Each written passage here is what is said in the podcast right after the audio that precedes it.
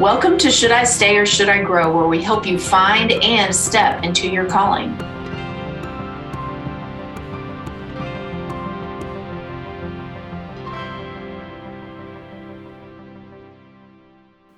Welcome back to Should I Stay or Should I Grow?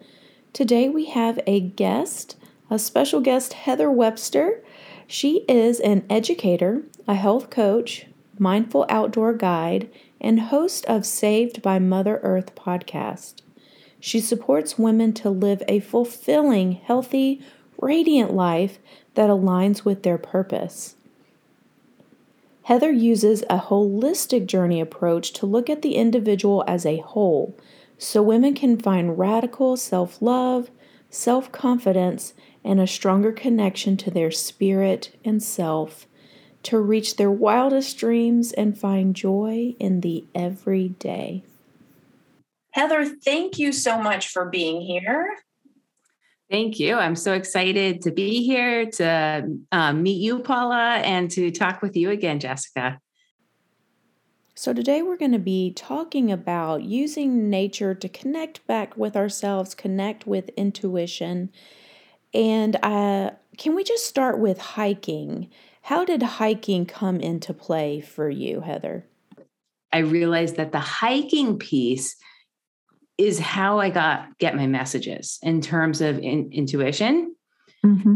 And right, Jessica, you relate. So I completely relate to being outdoors and receiving downloads. Can you tell us some transformations that you've seen? Yes, we do a council at the end where we all come back together and talk about what happened.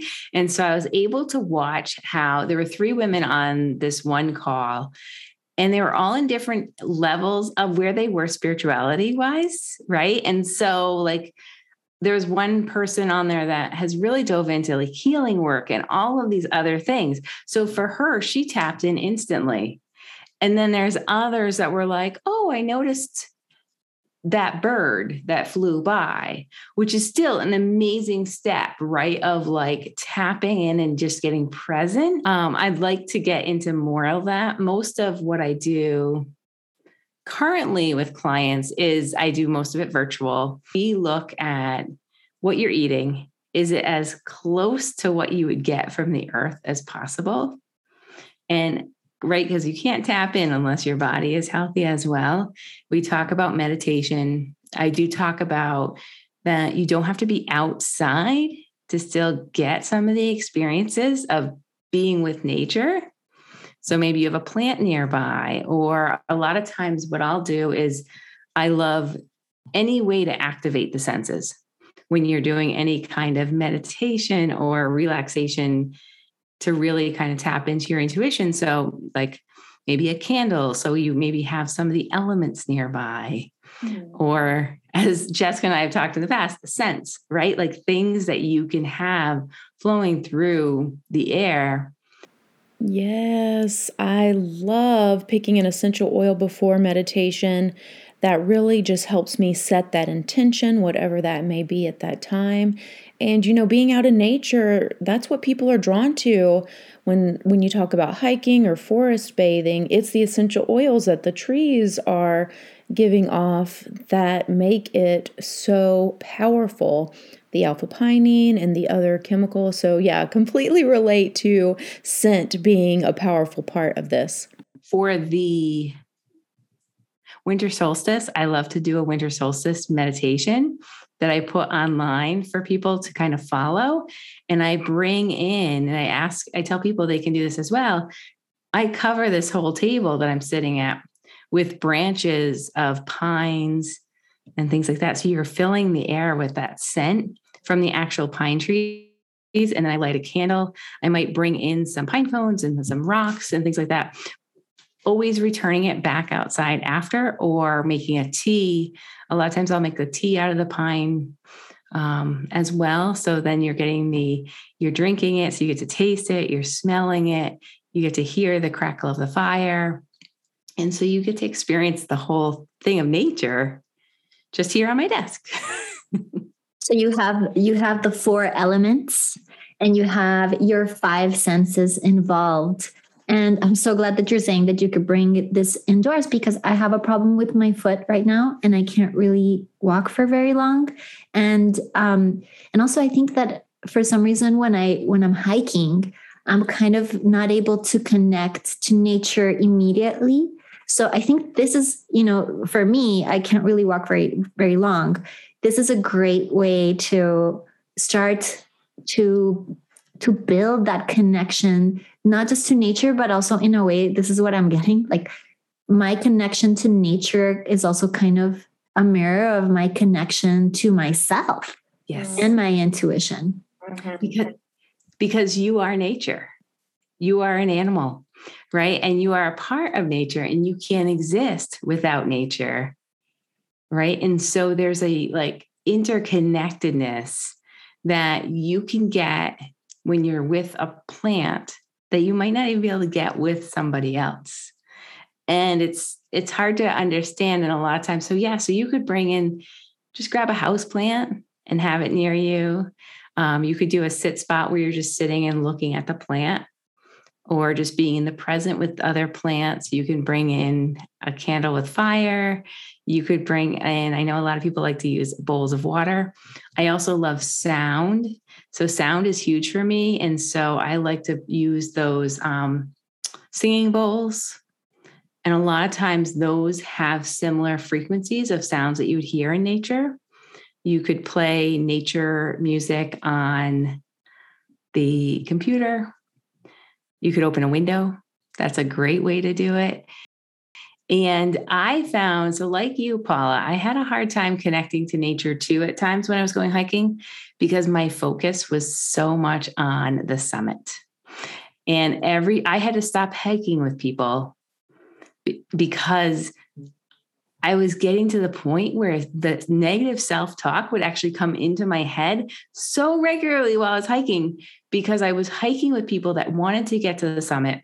And I was like, I'm too slow. I'm not good enough. I just wish they would walk ahead and let me walk at my pace.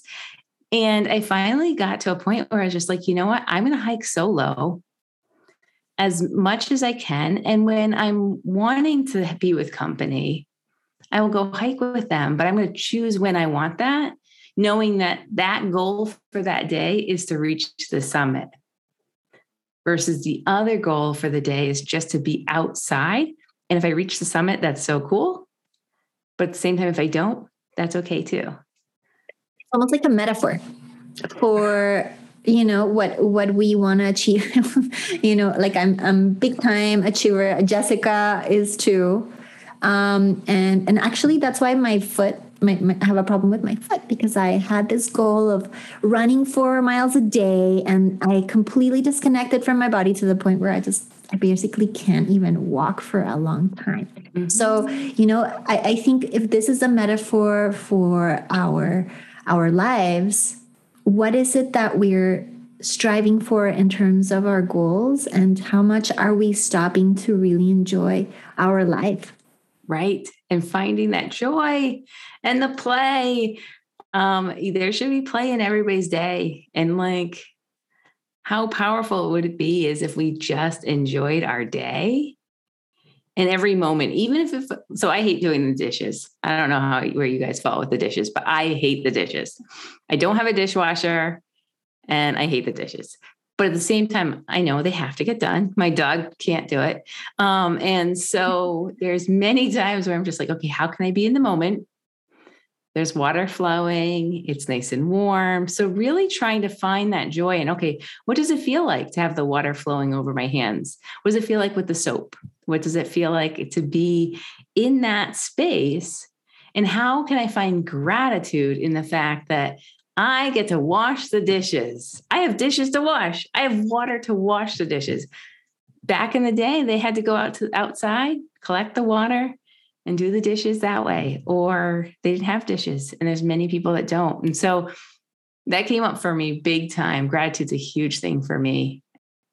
I'm not perfect at any of the stuff i'm talking about. I'm just it's all practice right? Gratitude practice I have to agree with this because gratitude is a muscle. And the more you work it, the stronger it gets. But all of a sudden, that gratitude just flows out of you like like it even bypasses your brain you're like wow where did that come from and it's because you exercise and, and at the beginning sometimes it can be hard but the more you practice it the more that gratitude just wants to come out and it's all interrelated if you have gratitude you have intuition.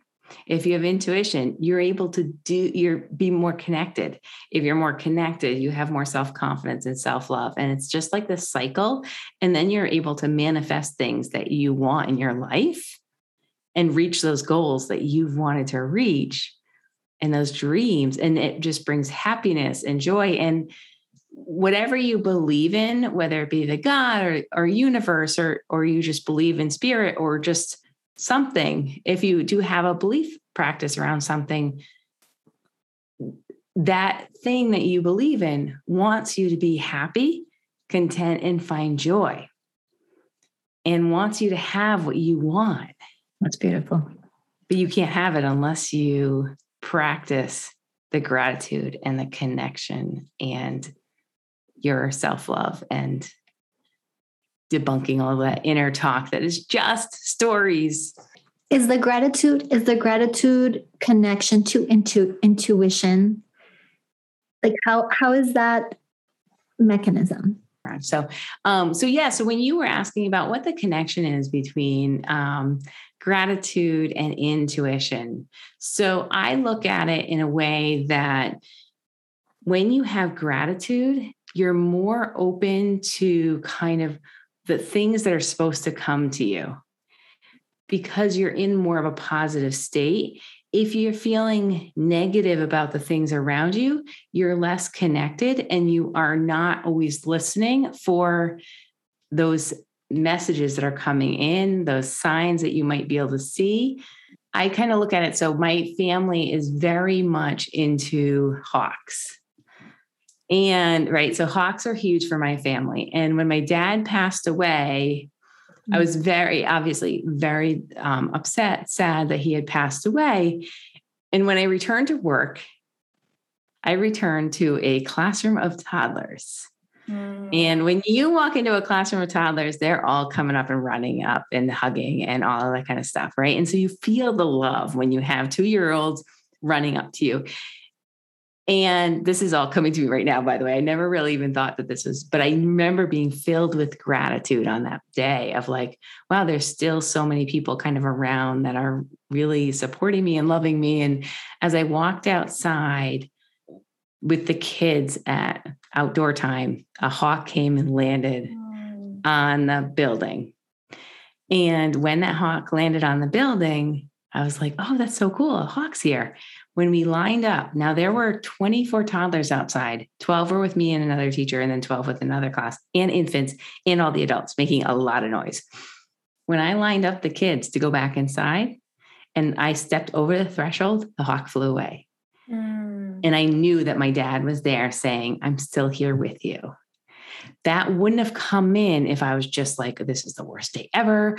I can't, I wouldn't even have seen it it wouldn't have made a connection for me. I would have just been like, I can't believe I have to be here on this day. Yeah. So that's where those two things come together for me. Um, and I feel like you have so much more connection when you can put those pieces together. So, so there, there seems to be different portals to connection, to connecting with yourself, to accessing that intuition. So one of those portals is using your senses and the elements to connect with nature. And another portal is is gratitude as a way to open up to your surroundings and becoming open to receiving those mm-hmm. that that those messages and that intuition that's coming to you that you wouldn't otherwise yeah that's a great way to put it so beautiful, yeah. so beautiful. Heather, thank you so much for joining us. Uh, we like to give our listeners kind of a call to action and then uh, we kind of expand on it in the call notes. So, is there kind of a simple way that someone is like, I don't know where to start? Just kind of two to three steps where that they can take this information and start right now.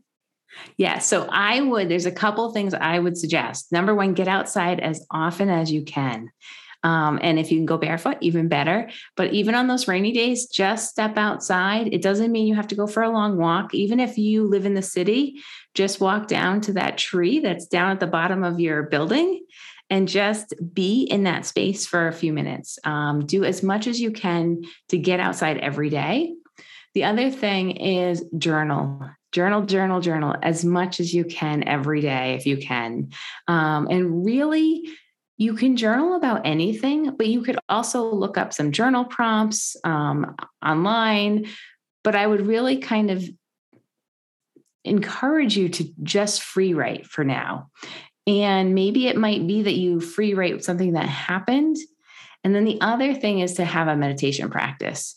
And that can start with just sitting down for five minutes. You don't have to sit cross legged. You don't have to even sit. You could do a walking meditation where you step outside and you walk as slow as you can and just watch the world around you. If something comes in that crosses your mind that you're like, oh my gosh, work, I have to think about work, let that flow back out. But also don't beat yourself up if you can't let it flow out. Let it come in, acknowledge, oh, I'm thinking about work, and then say, oh, look at that tree. So allow yourself to be redirected and to redirect yourself. So, those are kind of some three tips that I suggest kind of starting with. And the coolest thing is if you can combine all three, where you go outside, you sit outside and just watch the world, and then journal about what what happened for you. And then it's like all three in one. you know, if somebody's really struggling to find their calling, you know, mm. and it's kind of like mm, sure. Like exactly like what we talked about today. Their their past can inform maybe part of how their calling shapes up but really they have to be so connected to themselves intuitively to be able to receive that aha moment. Mm-hmm. and i think this this is the way this is the these are these these call to action is how they can start to reconnect with that intuition in themselves and themselves to be able to explore that calling and have that aha moment. And i wonder if like that same beginning can be before the ritual with the with the elements in your senses where you have that intention of okay I'm going to be open to finding out the next step that's going to find it, lead me to my calling or with gratitude. Okay, I'm going to open up and, and do gratitude today. And I'm going to be open to the messages that are coming that are going to lead me to my calling or to explore and experiment at that work identity, the next one. You know, it could be an exploration, or it could be that, you know, you get hit with that gold nugget of this is it. Uh, either way, just being open to that intuition and that path to unfold itself. Yeah. And the biggest thing to remember is there's no right way to do it. Heather, thank you so much for being here, guys. Thank you much so much for joining us on Should I Stay or Should I Grow? And we will see you next week. Thank you. Thank you for having me. It's been great.